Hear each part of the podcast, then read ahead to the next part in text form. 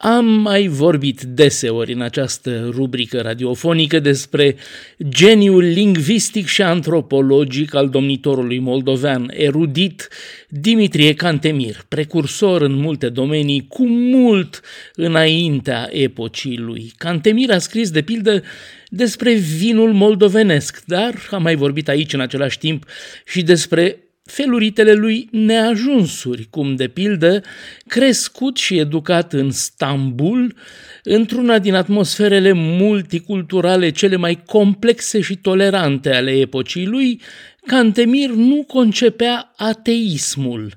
Nu pricepea cum acolo, în Istanbul, la înalta poartă turcă, putea să existe o grupare de filozofi atei și agnostici, adică musulmani care nu credeau în Dumnezeu.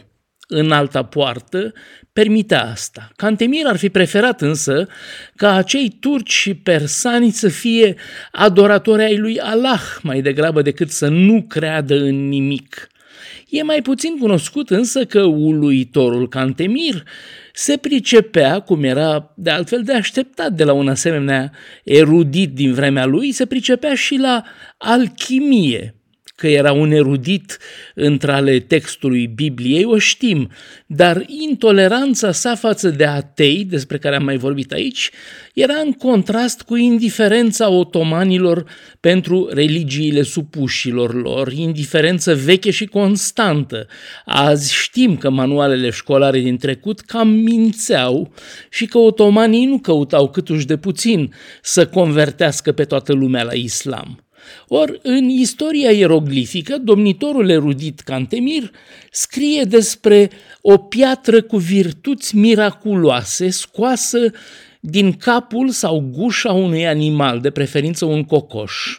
E vorba de o piatră extrasă din capul unor vietăți, cum o descriu și alchimiștii Albertus Magnus sau Paracelsus, piatră despre care se spune că, fiind scoasă din capul unui cocoș ucis la miezul nopții în condiții precise, sau în alte versiuni din inima unui animal, lucru confirmat și de Cantemir în istoria ieroglifică, piatra are mari proprietăți. Cantemir scrie că piatra se numește Pazerh, și o numește un fel de piatră care din șarpe sau din inima cerbului iese rareori.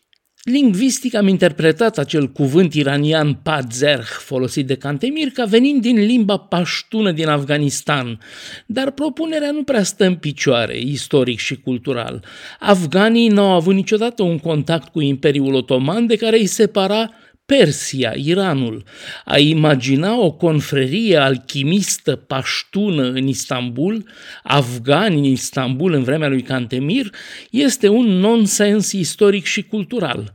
Ar mai lipsi să-i considerăm că ei erau acei atei din Istanbul care îl înspăimântau pe bunul Cantemir, căci el îi numea cu numele lor persan Nahoda, adică în limba farsi, fără Dumnezeu.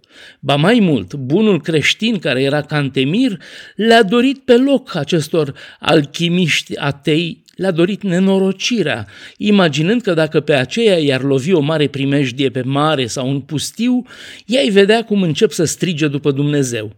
Asta conform platitudinii cu nimeni nu este ateu pe patul de moarte.